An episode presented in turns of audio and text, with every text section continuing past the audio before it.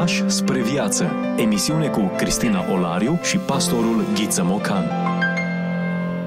Bine v-am regăsit și astăzi la o nouă întâlnire. Bun revenit, îi spunem pastorului Ghiță Mocan, prezent alături de noi. Mă bucur și eu să fiu aici. Continuăm o discuție pe care am început-o în urmă cu câteva episoade în preajma unei autoare elvețiene, o scriitoare profundă, cu o spiritualitate care ne-a inspirat. Adrienne von Speyer este autoarea cărților, textelor pe care le-am lecturat. N-am reușit să lecturăm cărți, ci doar paragrafe din câteva cărți pe care le-am abordat și astăzi ne vom opri asupra ei, iar pentru cei care nu au urmărit celelalte două episoade, apropo, le puteți găsi și în format podcast și le puteți uh, descărca și asculta atunci când uh, găsiți un răgaz pentru suflet. Pentru cei care nu au urmărit celelalte episoade, haideți să vedem cine este Adrian von Speyer. Adrian von Speyer s-a născut în anul 1902 în Basel, Elveția. S-a născut într-o familie aristocrată cu o anumită bunăstare, stabilitate economică și, desigur, o anumită cultură, dar o familie protestantă. De mic a fost crescută în legile creștine, ca să spunem așa, și a dovedit o anumită apetență pentru trăirea religioasă. Mărturisesc cei din preajmă că a avut, se pare, încă de la vârsta primei copilării, o anumită înclinație mistică, o anumită înclinație duhovnicească. Toate au mers bine, a dovedit a fi o elevă silitoare uh, și uh, ascultătoare de părinții ei, toate mergeau bine, mai puțin starea ei de sănătate, a fost diagnosticată cu tuberculoză într-o fază terminală, iar adolescența ei a fost de fapt uh, asociată cu suferința provocată de această boală teribilă, mai ales la început de secol 20. Ei bine, după trei ani de luptă cu boala, totul se sfârșește cu bine, ea reușește să fie depășită și, probabil, influențată de această experiență personală, Adrian se, se hotărăște să devină medic. Devine medic, apoi uh, se dedică uh, trup și suflet acestei profesii în care vede un fel de apostolat, însă fragilitatea ei fizică și bolile, nu puține, încep din nou să-și facă simțită prezența. Așa se face că uh, a fost bolnavă de diferite afecțiuni de inimă, a fost uh, bolnavă de diabet, în cele din urmă uh, s-a îmbolnăvit de cancer, dar pe tot fondul acesta, să-l numim trist, nu? Un fond al suferinței, care parcă nu vrea să mai plece, s-a dovedit a fi o femeie puternică, o femeie hotărâtă, o femeie veselă, o femeie care mult i-a încurajat pe ceilalți. A urmat cursurile școlii de medicină și devine medic în anul 1928. În 1927 se căsătorește cu Emil Dur, un văduv cu doi băieți mici, profesor la Universitatea din Basel.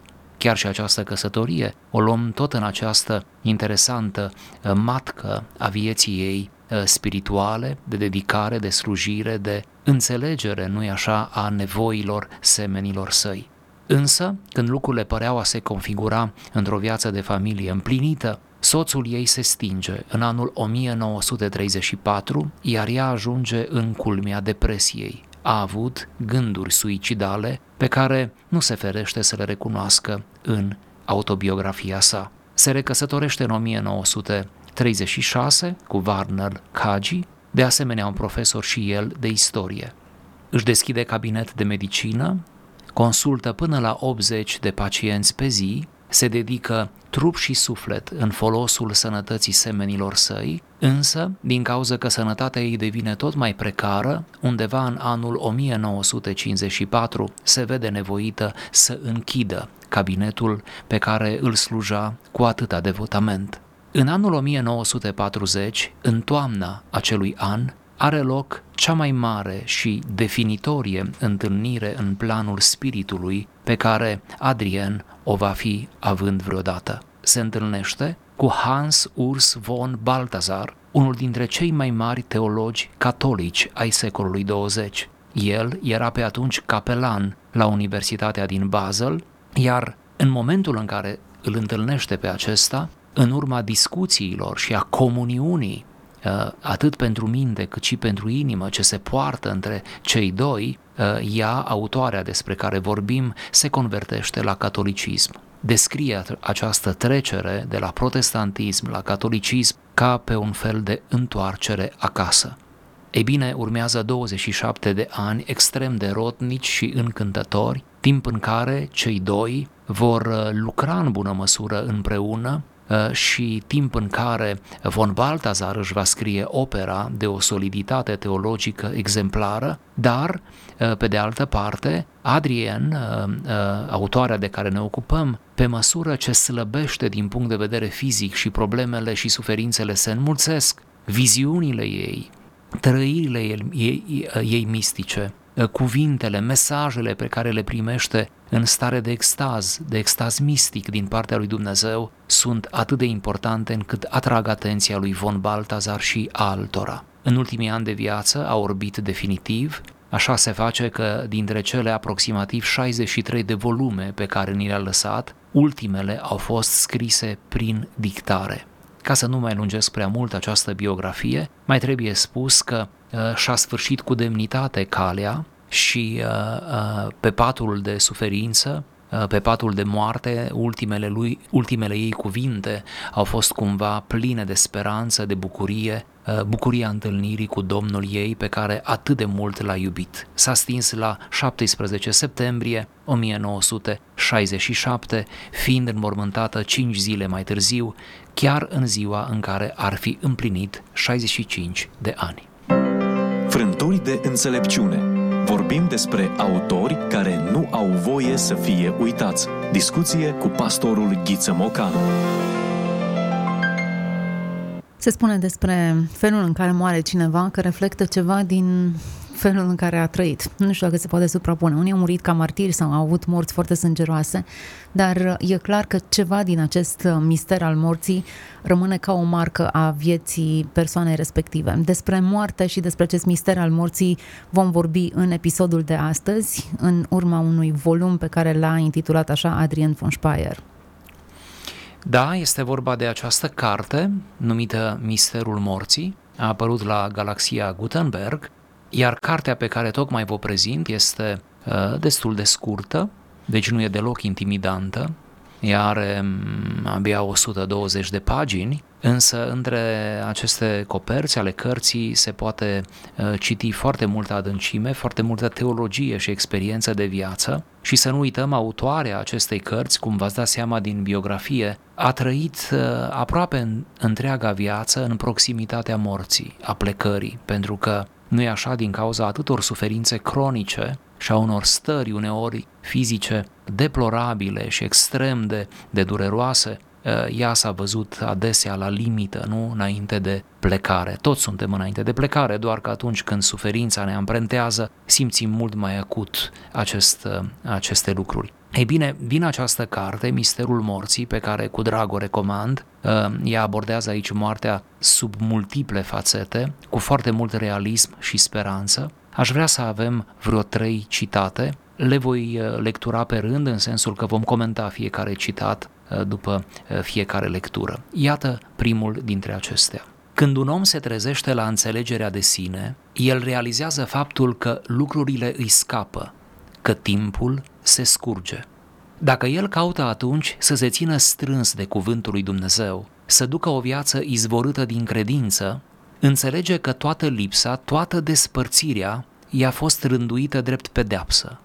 Însă, o pedeapsă pe care o poate lua asupra și în duhul ascultării.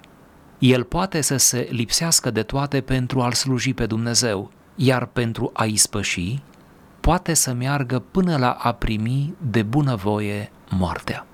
Mă întrebam uh, în existența în care Adrian, eu știu, se lupta cu boala de la o vârstă destul de fragedă, în diverse moduri, tuberculoză, diabet care i-a provocat și orbire, cancer, proximitatea morții îți dezvoltă o anumită, eu știu, abordare sau retorică în fața ei, în așa fel încât să reușești să, să inserezi această idee fără groază, fără spaimă, fără anxietate.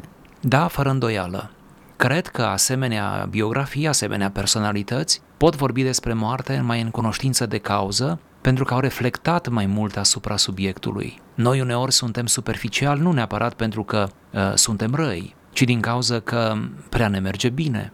Și cumva o viață lipsită de griji fundamentale uh, ne face să fim mult mai frivoli. Dar, da, așa consider și eu, um, ea a reușit să privească moartea cu o anumită luciditate. E atât de aproape, moartea, atât de plauzibilă, sfârșitul parcă stă să se întâmple, încât uh, putea deja să o analizeze. Nu oricine cred că are harul acesta. Acum, moartea este inevitabilă. Oricât încercăm să creștem calitatea vieții și a stilului de viață, până la urmă, moartea e inevitabilă. Ceea ce ne spune Adrian în acest text este că, până la urmă urmei, există un parcurs pe care trebuie să-l ai ca să primești de bunăvoie moartea. Ea oricum vine, dar uneori o poți primi de bunăvoie, ceea ce schimbă radical perspectiva asupra vieții de dincolo de moarte. Iar exercițiul pe care ni-l propune, dacă îmi permite, îmi permite să sintetizez acest uh, fragment, e că odată ce înțelegem că lucrurile ne scapă, că timpul se scurge, deci odată ce ne confruntăm cu această irreversibilitate a timpului, cu această finitudine a existenței, ar trebui să ne ținem strâns de cuvântul lui Dumnezeu. Aceasta e mișcarea salvatoare, cred eu. E mișcarea care a salvat-o pe ea și atâția creștini de-a lungul generațiilor. Să te agați nu de cuvintele omului, nu de himere, nu de constructe mentale pe care ți le poți face ca un om inteligent ce ești, ci să te agați de revelație, de cuvântul lui Dumnezeu și agățându-te de el să duci o viață izvorâtă din credință. Și atunci vei înțelege ce frumos, ce lucid, că toată lipsa și despărțirea ți-a fost rânduită drept pedeapsă. Vei înțelege justețea morții, justeția pedepsei în raport, nu, cu gestul neascultării protopărinților noștri.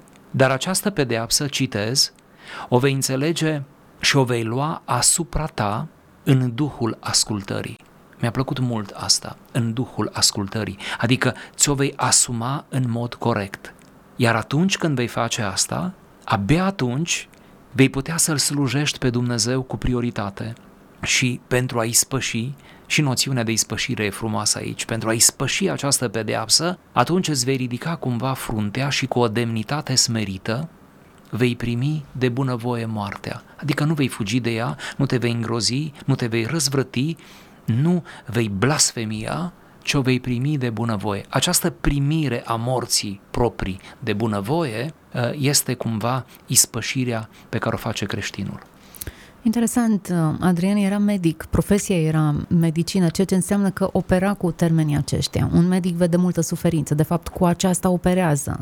Doar când te doare te duci la un medic, doar când există o amenințare vis-a-vis de viața ta, îl cauți era nu doar din prisma propriei suferințe, ci din prisma profesiei ei. Vedeți, noi vorbim aici despre viață și moarte, dar stăm în fața unui microfon, doi oameni vii care gândesc și rotesc ideile. Pe când această femeie trăia în proximitatea morții și, într-un anumit fel, era constrânsă să-și formeze o filozofie care să o ajute fie să-și ridice întrebări de ce, fie să urmeze acest duh al ascultării și să înțeleagă în ce direcție o conduce Dumnezeu. Foarte bună observația. La această femeie suferința era pe dinăuntru a ei și pe din afară, a lor, a pacienților. Era înpresurată de suferință. În fondul acesta, iată ce rodnică a fost uh, uh gândirea ei, trăirea ei, nu? Scriitura ei. Iată ce, ce, ce, ce gânduri frumoase. Acum, sigur, e deprisos să mai adaug, dar e bine să adaug, cel puțin Von Baltazar depune mărturie în privința aceasta. Uh, ea niciodată nu s-a rezumat la actul medical, ci a, a transgresat actul medical uh, prin a ajuta pacienții din punct de vedere spiritual, pregătindu-i chiar pentru plecare. Eu uh, propun să urmărim și cel de-al doilea paragraf, pentru că timpul trece și mi-ar părea rău să nu apucăm să mai lecturăm câte ceva din acest text. Acolo unde pedepsește Dumnezeu, intră vremelnicia a omului ca și a timpului. Vremelnicie simțită neîncetat în faptul că lucrurile sunt trecătoare, în despărțirea de ele. Dar această vremelnicie se împotrivește unei năzuințe primordiale a omului – lui ar fi plăcut să trăiască veșnic, să stăpânească veșnic, să petreacă în pace viața, iar legătura cu Dumnezeu să-i fie așa cum însuși Dumnezeu ar fi hotărât-o. Și toate acestea în sânul timpului de Dumnezeu creat. După cădere însă, oamenii au înțeles că sunt puși în fața a ceea ce se sfârșește. Nu doar lumea care îi înconjoară e marcată de vremelnicie, ci ei înșiși sunt, pentru că vremelnicia chiar în ei își are obârșia. Păcatul lor s-a amestecat în lucrarea lui Dumnezeu și acest păcat purta în sine tocmai osândirea la vremelnicie. Omul trăiește acum cu fața spre moarte. E bine să ne oprim din când în când, să descoperim sensuri noi, lecturi adânci și să ne lăsăm inspirați. Deci cu fața înspre moarte trăim? Ce perspectivă diferită. Sper să o suportăm măcar la o emisiune. Cred că ne prinde bine uneori să avem discuții pe marginea unui subiect care pare incomod, dar oare realitatea aceasta nevorbită ne-ar putea evita dacă am evita noi să vorbim despre ea?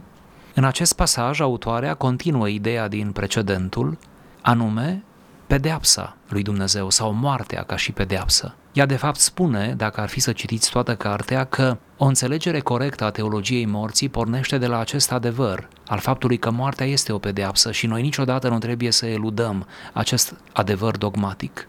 Prin urmare, dacă prin moarte pedepsește Dumnezeu neascultarea, înseamnă că ea însăși moartea este asumarea ultimă, este proba de foc pe care trebuie să o trecem toți, toți muritorii creștini, și să o trecem cu demnitate, cu smerenie, cu cât mai bună asumare. Ei bine, cam aceasta este premiza de la care pornește și pasajul pe care tocmai uh, l-am citit, la care mai adăugăm, desigur, ca o luminozitate, ca o speranță, că înainte de moarte și de toată drama ei se află năzuința primordială a omului, că i-ar fi plăcut să trăiască veșnic. Deci, cumva, gândul veșniciei despre care ne amintește Apostolul Pavel uh, precede căderea, precede moartea și el nu s-a stins în noi, el este ca o scânteie în adâncul sufletului nostru. De aceea, necesitatea învierii morților este cu atât mai clară, cu atât mai evidentă, ea trebuie să se întâmple, pentru că învierea morților corespunde cu cea mai adâncă năzuință a sufletului uman. Interesant, Dumnezeu creează spațiul și timpul. El hotărăște ziua să fie urmată de noapte, El stabilește ritmul zilelor de muncă și de odihnă, ne așează într-un spațiu delimitat pe care îl numește Eden, dar vremelnicia este consecința neascultării. În ciuda faptului că timpul exista,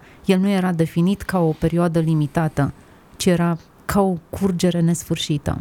Idee preponderent uh, filozofică, ideea vremelniciei, a efemerității, a faptului că toate sunt trecătoare, noi înșine suntem trecători, este o idee frumoasă în textul nostru. Vă aduc aminte că autoarea ajunge chiar la miezul acestei noțiuni spunând că omul însuși este obârșia acestei vremelnicii. De ce spunea lucrul acesta? Pentru că omul, spre deosebire de alte regnuri inferioare, el e singurul care poate să perceapă uh, maximal această vremelnicie. Ori e mult mai dureros să fii om decât să fii animal, pentru că animalul pricepe puțin și din toate acestea nu pricepe nimic, nu pricepe deloc. El nu e conștient de propria vremelnicie, pe când omul este. Suferința așadar e dată de conștiența inerentă a omului și poate nici nu trebuie pedeapsă mai mare. Cu siguranță că nu. Omul trăiește acum cu fața spre moarte, ce frumos sugerează reu această expresie, sugerează ideea linearității noastre, ne îndreptăm înspre moarte, nu mergem cu spatele, nu mergem pe ocolite, nu privim razant, nu trecem pe lângă ea, ci ne îndreptăm spre ea. Până la o întâlnire frontală cu ea. Evident, e doar o chestiune de timp până când vei da față în față cu ea, dar ea există. Nu trebuie să sune în, înspăimântător lucrul acesta, deși Adrian von Speyer asociază păcatul cu moartea, ceea ce Scriptura ne spune, neascultarea cu moartea, ci mai mult ca o, un firesc al lucrurilor, ca o succesiune pe care ar trebui să o înțelegem că așa este și despre care n-ar trebui să evităm să vorbim. Felul în care te gândești la moarte te va ajuta să trăiești viața. Așa este. Și dacă mi îngăduiți, haideți să citim și al treilea fragment. Vă rog. În lumea aceasta fiind, creștinul trebuie să iasă în întâmpinarea lumii celeilalte, să caute în lumea cea trecătoare urmele lumii veșnice, pentru a da vieții sale cuprinsul pe care îl vrea înfăptuit Dumnezeul cel întreime. Ca și fratele său din Vechiul Testament, creștinul trăiește și el numai în parte în lumea lucrurilor concrete, precumpănitor însă în nedeslușitul veșniciei ce va să vină. Creștinul trăiește o viață al cărui ultim adevăr se află în nemărginirea lui Dumnezeu. Și tot atât de puțin poate el trăi încă de pe acum feluritele aspecte ale vieții veșnice, cât și evreul odinioară împlinirea concretă a prorociei. Suntem ce consumăm. Hrănește-ți mintea cu adevărul ca să trăiești autentic. Asculți emisiunea Pași spre viață cu Cristina Olariu. Iată ce subiect uh, delicat vorbim noi. Moartea. Suntem într-un traseu fără întoarcere, un traseu pe care nu-l putem uh, evita. Trăim aici pe pământ, dar trăim cu picioarele pe pământ și cu capul în cer. Da, putem spune așa, ființe teandrice, creștinul, citez, trebuie să iasă în întâmpinarea lumii celeilalte, în lumea aceasta fiind. Într-un fel, aceasta este și ideea.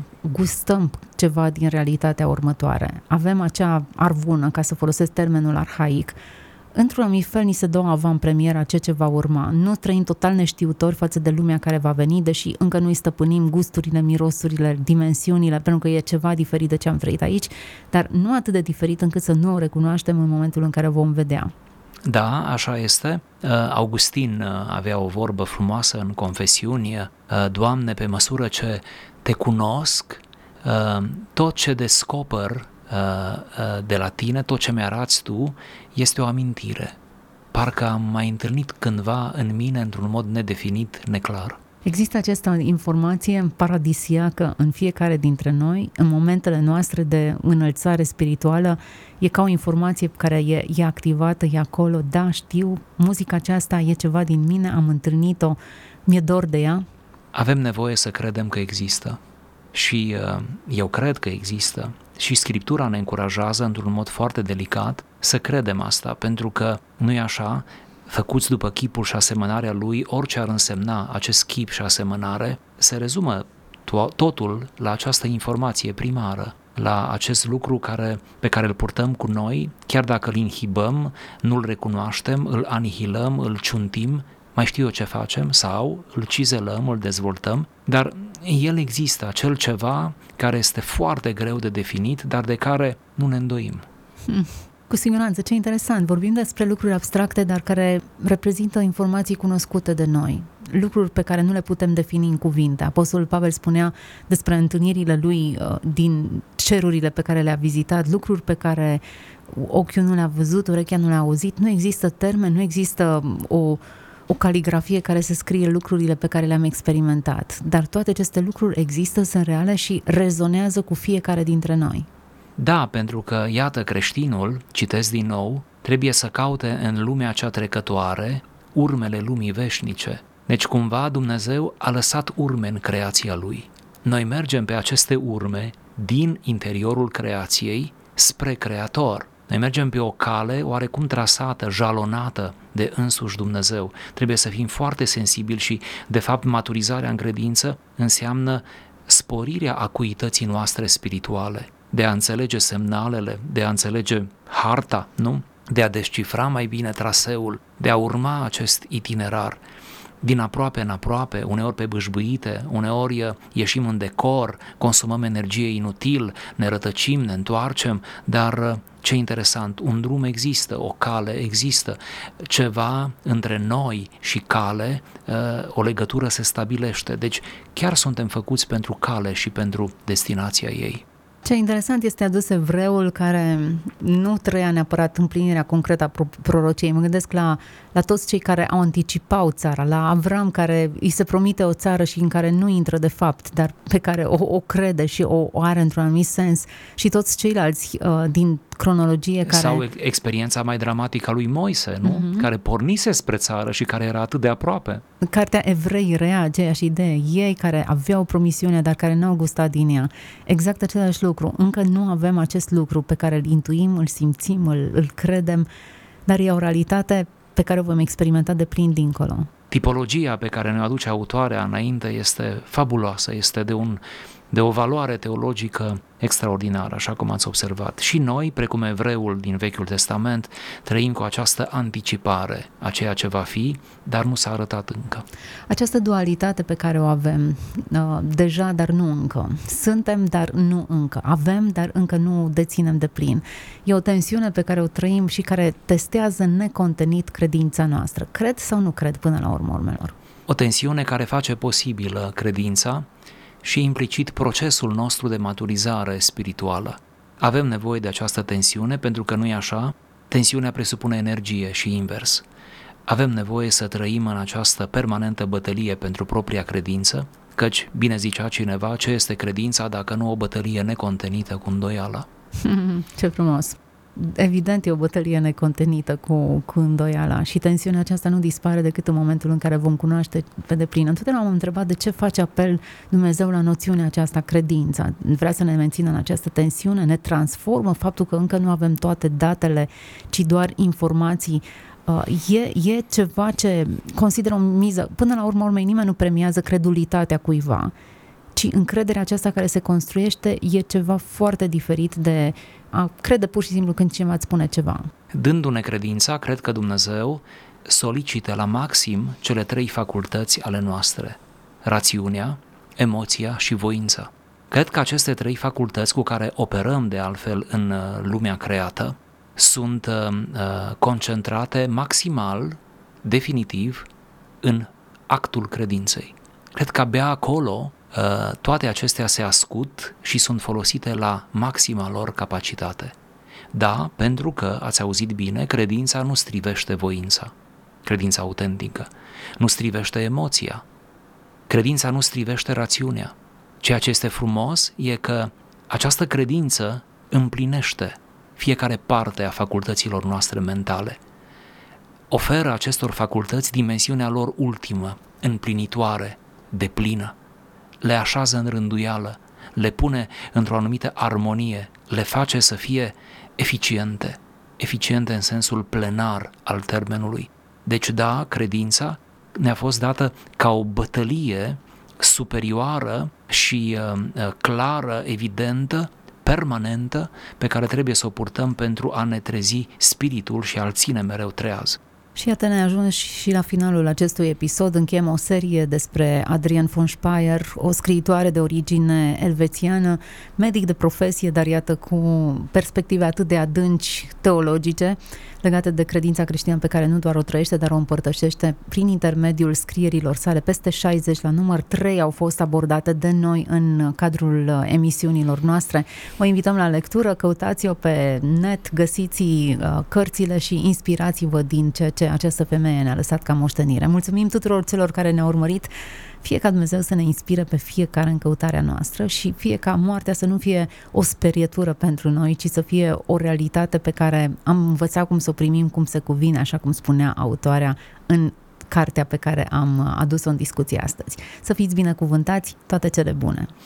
Ați ascultat emisiunea Pași spre viață cu Cristina Olariu și pastorul Ghiță Mocan.